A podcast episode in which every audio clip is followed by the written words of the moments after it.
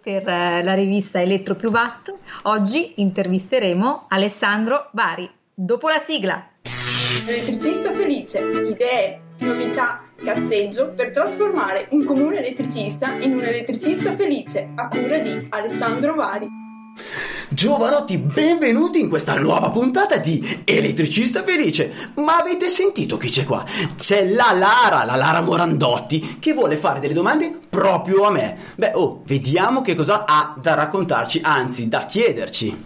Lara, ciao. Intanto, vabbè, eh, una piccola tua presentazione perché se no non sanno chi, chi sei e, e, per quale motivo dovresti farmi delle domande tu a me. Eh.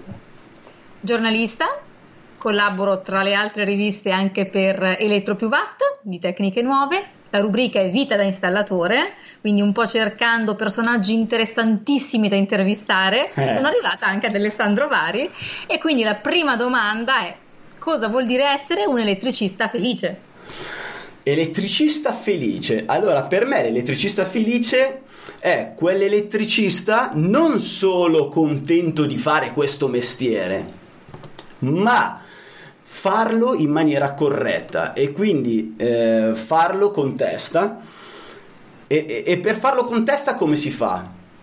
Bisogna, bisogna, stare attento a intanto essere sempre formato e quindi conoscere eh, perfettamente le normative che riguardano il nostro mestiere.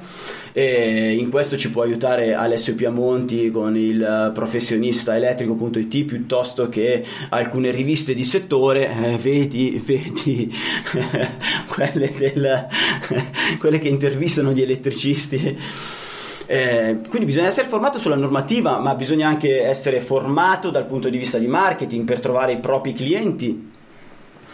Non solo, eh, bisogna imparare se non lo si ha già all'interno del proprio bagaglio personale eh, una corretta etica, un approccio etico corretto, professionale verso il cliente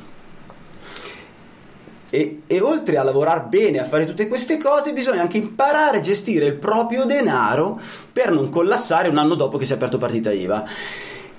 Però io, per essere felice davvero, in realtà c'è un ultimo passaggio che è quello di guardare da molto lontano il proprio progetto, perché per evitare che in, in, vecchiaia o quando saremo stanchi o quando le cose non andranno eh, sempre bene come avevamo progettato, eh, noi riusciamo comunque a campare e a portare il pane a casa eh, e, e, e, a curare il, il bene di, della nostra famiglia e quindi i soldini che abbiamo accantonato nel nostro mestiere tanto adorato dobbiamo in qualche modo investirli e crearci un, un benessere futuro. Ecco, diciamo che l'elettricista felice è uno che sta attento a tutti questi aspetti, perché altrimenti da qualche parte potrebbe inciampare. L'amore, la passione e anche il dinero. Sì, decisamente. Tutto questo. Sì, decisamente. Sicurezza prima di tutto, che questo è molto importante, quindi felicità senza garantire sicurezza al proprio cliente non esiste. Ah no, chiaramente no, beh ovvio, ovvio, ovvio. Certo, molto molto molto bene. E, um, vuoi parlarci un attimo un po' della, del, di come hai iniziato, del perché hai iniziato, insomma, hai scelto di essere un elettricista? Felice poi è una conseguenza. e quindi ecco un po' la storia della tua azienda e della tua carriera? Allora, eh, se parto da lontanissimo, io ho gli zii che avevano un negozio di riparazione TV e radio e quindi io quando andavo a scuola d'estate andavo a fare riparazione delle TV e della radio, delle autoradio, ai tempi si riparavano, anche le televisioni ai tempi si riparavano e quindi lì è nato l'amore per i circuiti, l'elettricità e questo poi ha, ha ovviamente condizionato i miei studi e dagli studi dopo il militare ho cercato un lavoro eh, che centrasse qualcosa con gli studi e quindi l'elettricista. E come molti hanno fatto sono andato a fare il dipendente e dopo un paio d'anni da, da dipendente sono passato a eh, mettermi in proprio. libero professionista. Sì libero professionista. Allora eh, diciamo che Vabbè, le esperienze di quando ero dipendente sono state in parte orribili e in parte belle. Eh, la, la, la, parte orribile è, e, e questo se, deve servire da monito a chi ha dei dipendenti. Da, sì, a chi ha dei dipendenti. Il, il, primo, il, primo, lavoro che ho fatto, sono solo due quindi non ti mangio troppo tempo, il primo lavoro che ho fatto i, i, miei capi mi facevano fare il passacacciavite, non mi spiegavano nulla, non mi insegnavano nulla e, e e il mio tempo era infinito, una giornata durava mesi. Eh, tornavo a casa, nonostante l'età dopo militare, quindi parliamo di 22 anni perché avendo studiato, io piangevo, dicevo ma non è possibile che questo è il mondo del lavoro, è un suicidio, non è un mondo del lavoro. Eh, eh, mentre, quindi me ne sono andato da lì appena possibile. Mentre il secondo eh, capo, chiamiamolo così, il secondo datore di lavoro, era illuminato Mm, sì, era un illuminato nel senso che mi, eh, mi insegnava tutto, dalla parte tecnica anche a come operare, come comportarmi con i clienti, perché chiedere una certa cifra, perché no. Ed era bravissimo da quel punto di vista, ma era un infame dal punto di vista umano, nel senso che era un malandrino, era. era uno che insegnava bene il, il, lavoro, ma che non dovevi prendere dal punto di vista di etica, non che ovviamente anche economicamente sfruttava la stragrande, quindi anche lì all'occasione me ne sono andato. E ho aperto finalmente partita IVA creando la Electrobit, electrobit.it. Questa è la, la, l'azienda di, che ho creato. Di che, anni, di che anni stiamo parlando? 1998 ho creato la Electrobit, quindi 22 anni fa oggi cioè non oggi, cioè... ok. Allora, la Electrobeat, eh, come tante volte accade, eh, quando inizi a lavorare, ti metti in proprio, lavori per le persone che conosci, quindi il tuo vecchio datore di lavoro che ovviamente come ti ho detto era uno che sfruttava, spremeva all'osso dal punto di vista economico, quindi eh, è, è, facile pensare come ehm, nel giro di poco si cerca qualcos'altro per poter mangiare. Allora, il bello di aprire quando sei giovane è che qualsiasi cosa ti accade, sei in casa con, ancora con i genitori, perché noi italiani purtroppo, a differenza di altre nazioni eh, e altri, altri paesi, cosa facciamo? Stiamo a casa fino a 30 anni, cose così.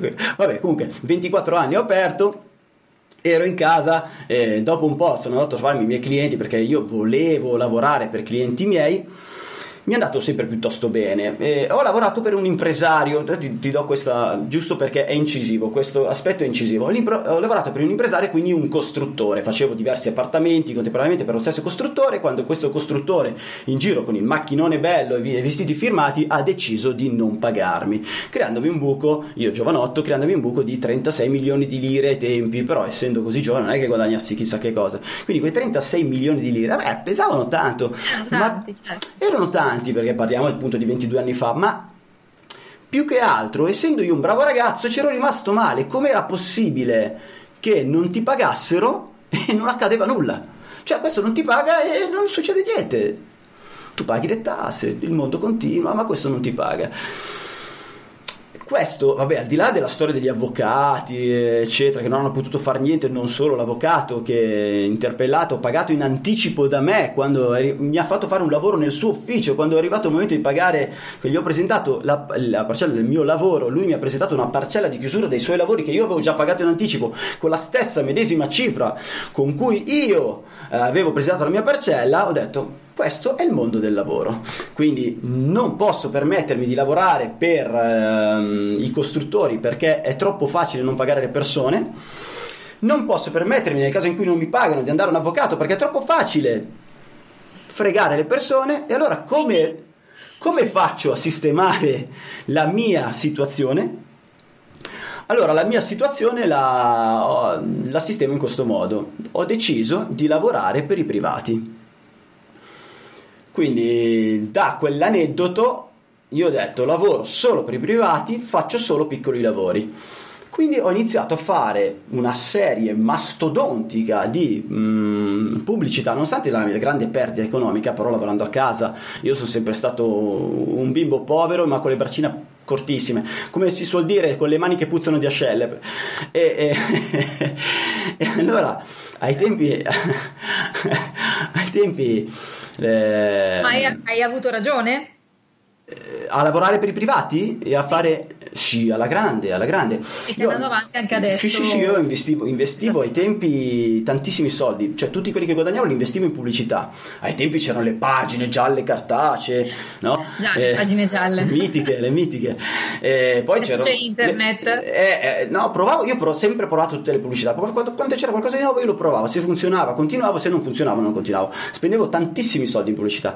E allora arrivavano sempre tante tante chiamate perché con i privati devi avere un turnover enorme perché altrimenti non puoi lavorare. Cioè devi avere eh, almeno di fare 6 lavori ogni, ogni, tecnico deve fare circa 6 lavori al giorno. Quindi con 300, ogni tecnico deve avere 300 privati al giorno e al mese che ne sono un numero enorme. Fai conto che poi magari a volte eh. ritorni eccetera quindi, però il numero è, è piuttosto grande e quindi ti serve tanta pubblicità, tanta richiesta. Io eh, studiavo come farla al meglio la pubblicità e quindi questo cosa comportava? Che io volevo tona- ottenere più chiamate di quelle che potevo eseguire in modo tale da scegliere tra queste chiamate quelle che mi facevano guadagnare di più e i lavori che mi divertivano di più perché una cosa che ho sempre fatto fin da piccolino era riuscire a scegliere i lavori che mi piacevano di più perché io mi divertivo a fare questo mestiere. Qual è il lavoro più bello che hai eseguito, che, in cui ti sei divertito di più?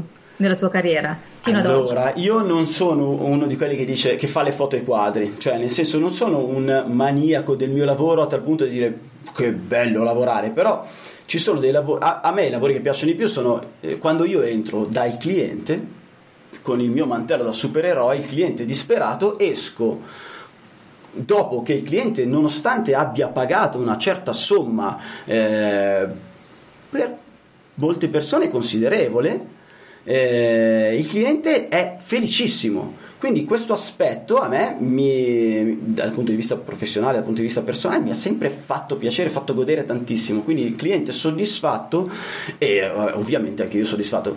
E, e questo effetto supereroe mi è sempre piaciuto, quindi la riparazione proprio era eh, quello che a me garbava di più e che mi ha dato anche tanto dal punto di vista economico.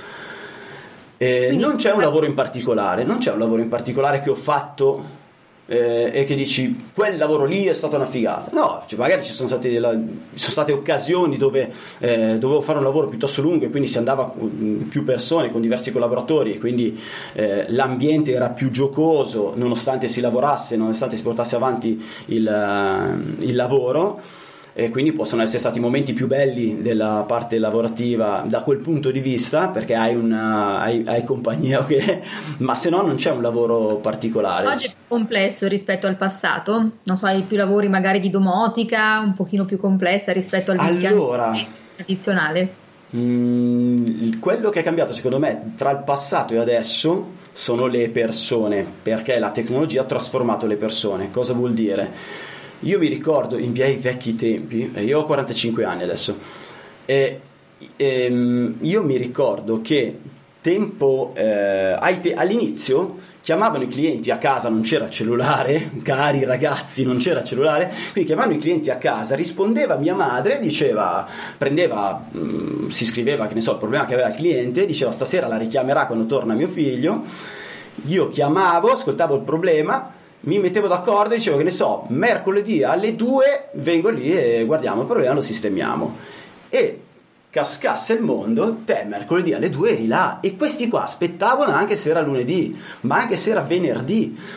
Cioè il cliente attendeva il giorno l'appuntamento, te trovavi il cliente là e così, cioè c'era questo tipo di operazione. Adesso, a parte pochi casi dove c'è il, il, il cliente fidelizzato, perché nella riparazione hai comunque dei clienti fidelizzati, però è un, è un enorme giro, un enorme turnover, tu hai il cliente che ti chiama e ti dice ho questo guasto, da quanto tempo? Eh, sono due settimane che non mi va l'allarme, puoi venire? Eh, ok, posso venire domani alle 6. No, adesso, capito? Cioè adesso quello che cambia è che hanno tutti il pepe nel, nel, ecco. sì, effetto Amazon si chiama, no? Effetto, effetto... Amazon. cioè tutto subito, altrimenti non va bene. Cioè, e quindi magari a volte si, si cioè vanno incontro a delle problematiche economiche perché se pretendono tutto subito a volte eh, si dimenticano di chiedere sì ma quanto costa perché una particolarità del mio lavoro è che la riparazione loro hanno un'esigenza cioè riparare immediatamente e il rischio di chi ha questa esigenza di andare a pagare delle somme che non ha il tempo di elaborare e dire oh, questa somma è troppo questa somma è poco no?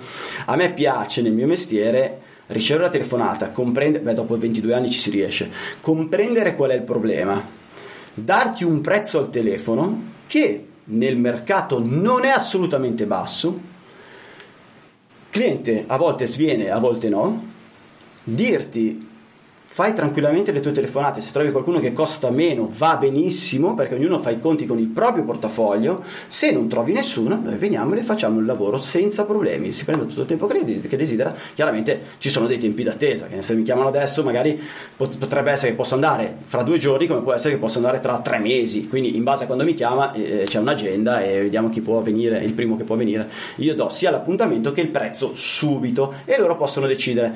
Questo è un aspetto che io amo molto del mio mestiere perché non voglio che il cliente abbia l'effetto sorpresa, che generalmente non è positivo, non è oh, mi hai fatto una riparazione a 50 euro. Questo non può accadere, ragazzi.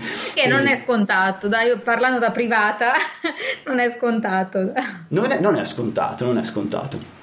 Quindi, eh, non so, basta, io ho perso il filo del discorso. No, no, abbiamo fatto un po' un excursus uh, anche del tuo modus operandi, ecco okay. questo. E per concludere vorrei farti questa domanda. Vai.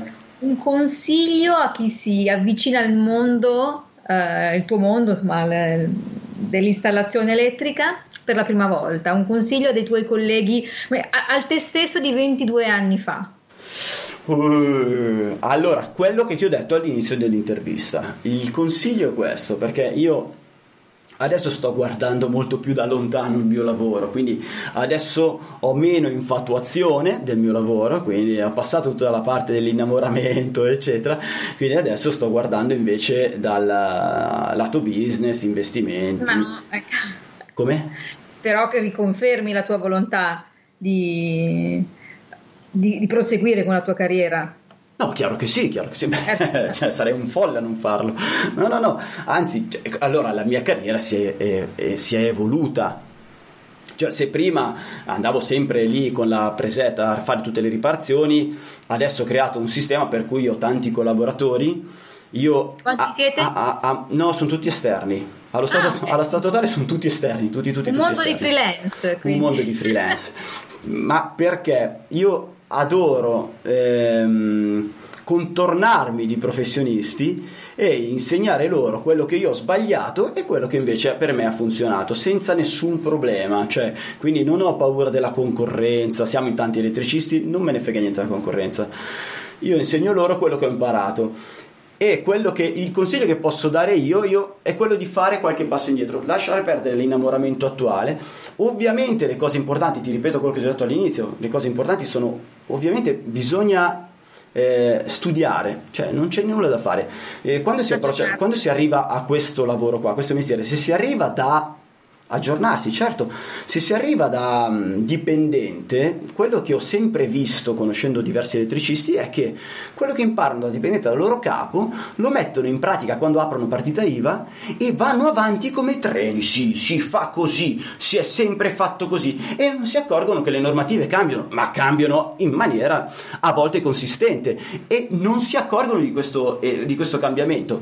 A volte firmano documenti che attestano la, che, che, l'impianto che hanno eseguito è a norma quando l'impianto non è a norma. Poi il, eh, il, il cliente, a volte il cliente ha delle problematiche, eccetera, non riesce a risolvere con quell'elettricista, chiamano, io vengo a scoprirlo per il semplice fatto che vado a met, mettere le mani su impianti di altri, no? con tanto dichiarazione di conformità e io dico, se volete potete chiamare questo elettricista e dite c'è questa e questa cosa che non va, cioè, cioè ha fatto un quadro, un centralino che non è a norma e avete la dichiarazione di conformità.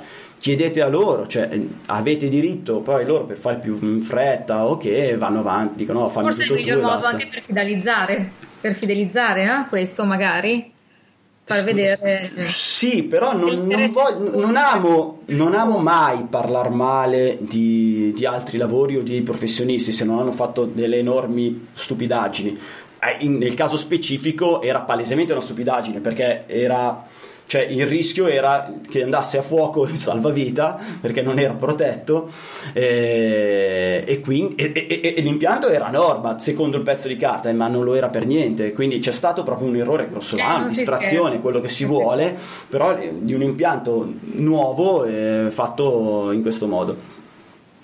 Quindi il consiglio che do eh, vabbè, ovviamente aggiornarsi, studiare, andare a vedere le normative non è facile non è facile perché la gente non ha capito che per aggiornarsi bisogna farlo in maniera seria, quindi non è sufficiente fare due domande in un gruppo Facebook a caso e sentirsi rispondere da una persona a caso qualcosa che ha sempre fatto in quel modo e te la prendi per buona. Non funziona così, o perlomeno puoi prendere il suggerimento, ma poi devi andare veramente a vedere. Ho provato ad andare a vedere le normative, andare a scavare, eccetera. Per me personalmente è un macello della Madonna. Quindi io cosa faccio? Prendo un professionista che può essere Alessio Piamonti, già pluricitato, eh, che il, il la sua perversione andarsi a studiare le norme e chiedo a lui, fine. Io so che ho un punto di riferimento, chiedo a lui, è un esperto di settore? Sì, Cribio, tira fuori il danè e chiedi a chi ne sa. È inutile perderci del tempo. Però Quindi aggiornarsi, vai... studiare e leggere anche riviste di settore. Riviste di settore, ma certo, eh, lì, lì, non ci possono essere scritte stupidaggini. Cioè, chi va a mettere il pennino sopra quelle riviste è un esperto, cioè non è uno preso a caso, cioè non è non, può, non ce l'ho con i gruppi Facebook, ma è ovvio che all'interno del gruppo Facebook quando può scrivere chiunque puoi eh, pensare che ci sia scritta anche la cagata, ma è ovvio, è scontato la vedrei più come gruppi ludici in cui si può divertirsi, scambiare opinioni, sicuro, quello sicuro. magari dei lavori, magari ridacchiare anche. Certo. La, for- la formazione e l'aggiornamento devono passare attraverso dei canali molto seri. Sì, sì, sì, sì, sì, sì, se no rischi di, te pensi di andare lì sicuro, ah, ho saputo che si fa così e poi fai la stupidaggine. E ragazzi, a volte si finisce, allora, in Italia facciamo con uh, i, i, guasti elettrici nei condomini un morto al giorno, è roba da eh, sole 24 ore, eh? un morto al giorno in Italia per i guasti elettrici nei condomini. Cribio, andranno a prendere qualcuno per le orecchie, eh? chi l'ha fatto quel lavoro lì? Certo, nei, nei condomini con, uh, con l'età di, di, di Peppe, eh, magari insomma non vanno a prendere nessuno, però a volte ci sono impianti nuovi, come abbiamo detto, con la, le persone che li fanno con poca attenzione. Ecco, aggiornarsi sicuramente. Però ora come ora io consiglierei ai giovani di fare due passi indietro e guardare anche l'aspetto economico. Cioè te puoi iniziare a lavorare come terzista perché fai anche, eh, ti crei eh, insomma esperienza, ok? E quando lavori come terzista tu lavori con cifre eh, basse per forza di cose, perché chi ti dà il lavoro deve poter eh, ricaricare, perché deve aver senso il fatto che ti faccia lavorare te, no? Deve ricaricare e poi deve vendere la tua manodopera e, e il lavoro nel complesso. Quindi tu lavorerai con una manodopera rispetto al mercato che sarà bassa, sarà una manodopera di terzista. E regolata nel volume, regolata in base alla tua esperienza. Non devi prendertela perché sei pagato poco. Quello che devi capire è, vabbè, intanto imparare il mestiere, perché una volta che lo sai fare molto bene eh, sei a posto, ma devi capire come lavora chi ti sta dando il lavoro. Cioè, come posso fare quello che sta facendo lui? Preoccupati di questo, di rispondere a questa domanda, ok? Non devi pretendere da lui di prendere, che ne so, facciamo degli esempi. Il ragazzino che non sa fare, che sa fare poco può anche prendere 10 euro l'ora cioè che è una miseria, ok? Per un elettrico. Può prendere, c'è anche chi prende 15 euro l'ora, ok? È sempre un, non è un prezzo alto, no? Eh, passi che sia in regime agevolato. Ok, quindi porta a casa le sue 1800 euro se fa o 1600 euro se fa 160 ore, eh, prendendo 15 euro qualcosa di più, eccetera però deve preoccuparsi di imparare il più possibile e deve capire come fa quello che gli sta dando lavoro a procacciarsi il lavoro, deve capire e quindi ahimè, se vuoi entrare in questo mercato devi studiare marketing e, e, poi devi imparare a gestire il denaro. Se tu non impari a gestire il denaro, intanto vedo dietro di te che... Mio figlio. Ciao. Vuoi salutare? Aspetta che ti prendo. No, vedo che va via ma non ho visto il saluto. Ah, non c'è il saluto. No. Allora, eh, dicevo, il, il, marketing è importante studiare marketing per procacciarti il lavoro e, e, ed è importante la gestione economica, stavo dicendo, perché devi dare ogni volta che prendi dei soldi, se te arrivi da, una, da un mondo da dipendente eh, e quindi te prendevi il netto, te lo spendevi tutto, l'importante è che durava almeno un mese perché sennò avevi un problema a mangiare l'ultima settimana, però se, se anche durasse solo un mese, quel, quel, netto lì te potevi campare per sempre, no? Invece adesso quando prendi i soldini sono un po' di più perché eh, contengono anche le tasse, le spese, il tuo commercialista che per fare i conti vorrà essere pagato, tutta una serie di, di spese che tu devi, eh, devi, necessariamente pagare, ma non subito, quindi non te ne accorgi, magari le paghi tra un anno, fra tre mesi. Professionista, ritorniamo sempre allo stesso discorso eh, che è giustamente. E, e, e quindi te quando ricevi i soldi, la metà te la metti in un altro conto corrente questo è, questo è un consiglio economico. Consiglio economico. la metà te la metti in un altro conto corrente, quindi eh, dove te avrai eh, utilizzata solo per le spese, quindi le tasse, il commercialista, eccetera.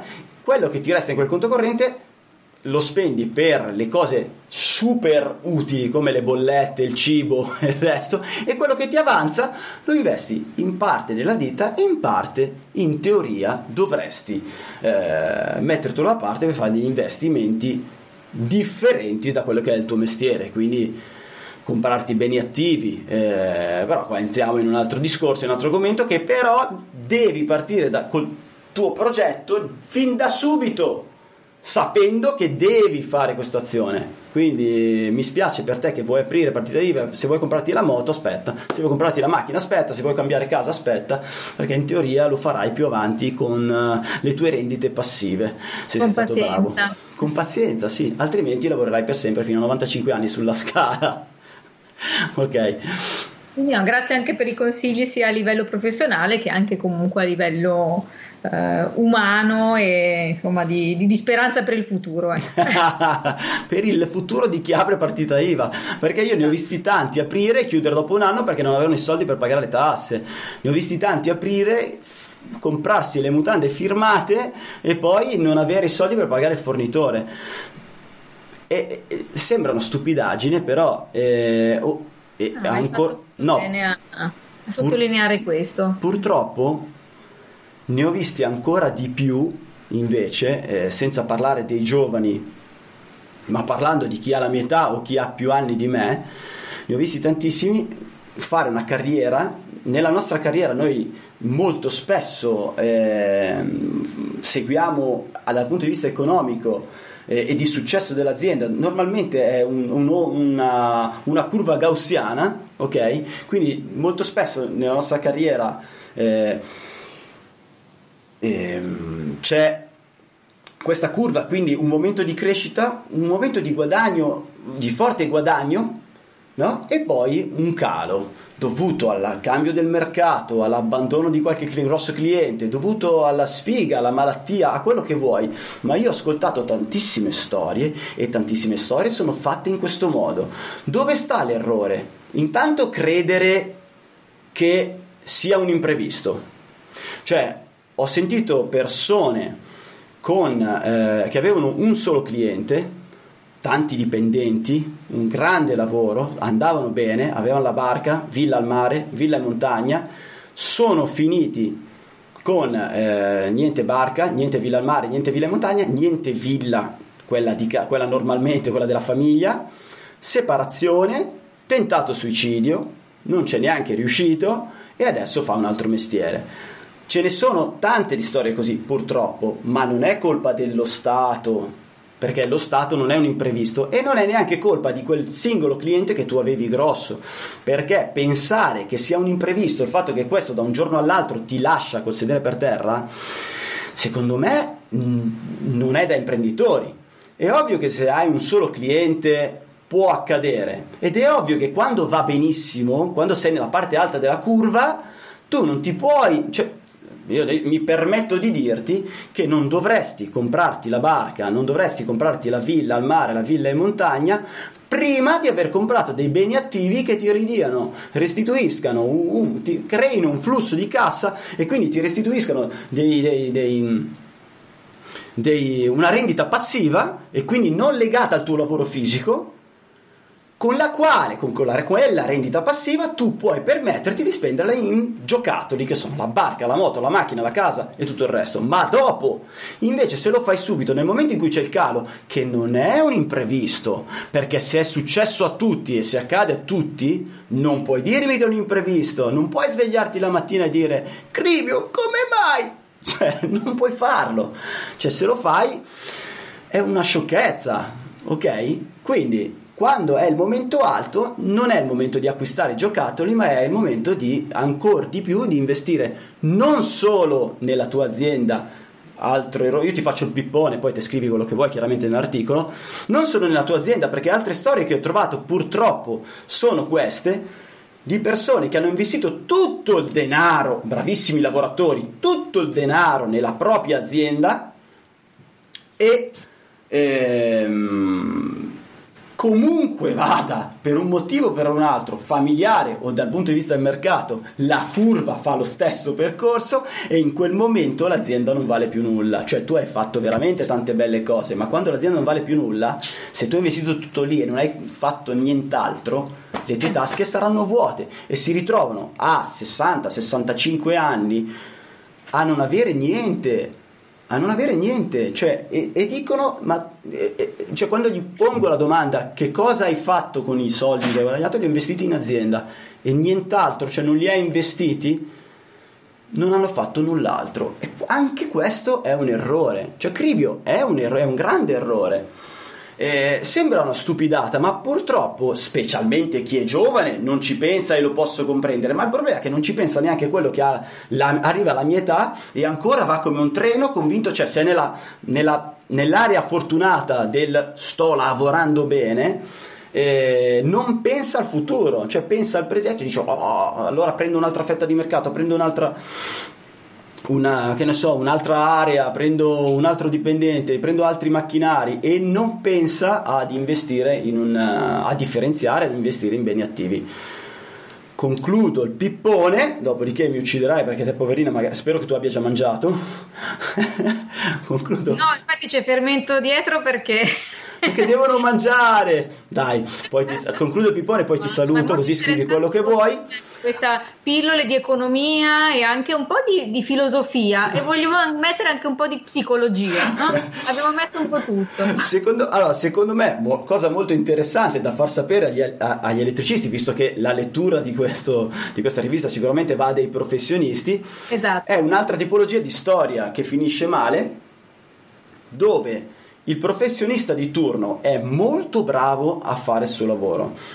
Il professionista di turno ha anche eh, una rete di clienti facoltosa e, e quindi ha la possibilità di guadagnare bene, ma eh, lavora come un animale, prende dipendenti e li tratta come animali.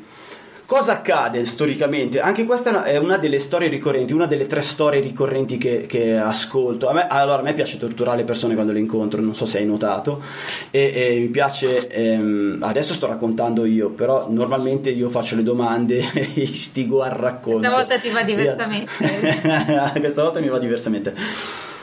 Un'altra storia che secondo me appunto è interessante da ascoltare perché così magari crea eh, degli spunti nella capoccia della gente tratta male i dipendenti. Come li tratta male? No, dobbiamo terminare per forza oggi, saltiamo il pranzo, oggi, domani, dopodomani. Piuttosto che non mi ha pagato quel tal cliente, ti pago lo stipendio in ritardo. Allora, io posso comprendere che un cliente non accade perché io faccio i privati, quindi mi pagano all'istante, cioè quando sono in casa mi pagano oppure faccio la fatturina e mi pagano poi con bonifico un giorno dopo, due giorni dopo. Il privato paga subito perché mh, mm, c'è un effetto anche emotivo differente della riparazione, eccetera.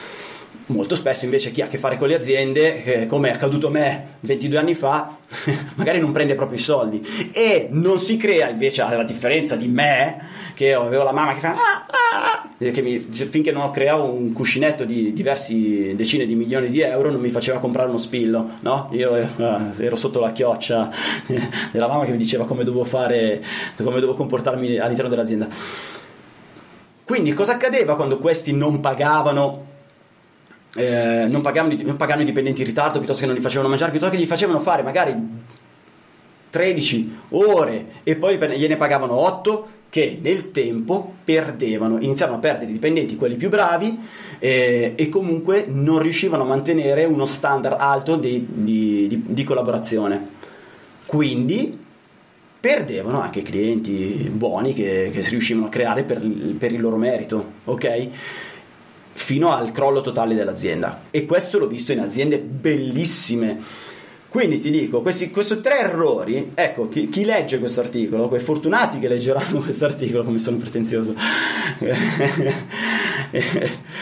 che, che utilizzino questi spunti, questi racconti per evitare di fare questi errori e, e mandare a picco le loro aziende. Grazie Alessandro. Grazie a te del tempo che hai voluto dedicarmi. Scusami per la tortura che ti ho portato a dover subire. Ti auguro un buon appetito. No, spunti molto interessanti. Buon appetito a te, buone vacanze se devi andare, giusto? Mi sembra Forse di aver andrò a Londra se non la chiudono, visto che fa sempre peggio. Forse andrò a Londra. Se te non sei ancora andata, buone vacanze anche a te. Grazie. Ti grazie saluto, mille. ti ringrazio, ti abbraccio. Intanto mando la sigla finale e poi ti saluto in privé. Ciao, un abbraccio a tutti. Chi ringrazio, vabbè, ringrazio gli amici di Patreon, ringrazio chi ha ascoltato fino in questo momento, chi ha avuto tanta pazienza, ringrazio eh, chi viene a spuntare, a dare un'occhiata su Telegram. Un abbraccione, sigla e teniamoci in contatto! Elettricista felice, idee, novità, cazzeggio per trasformare un comune elettricista in un elettricista felice a cura di Alessandro Vari. Adesso basta! No, non è giornata, non ne posso più, guarda, io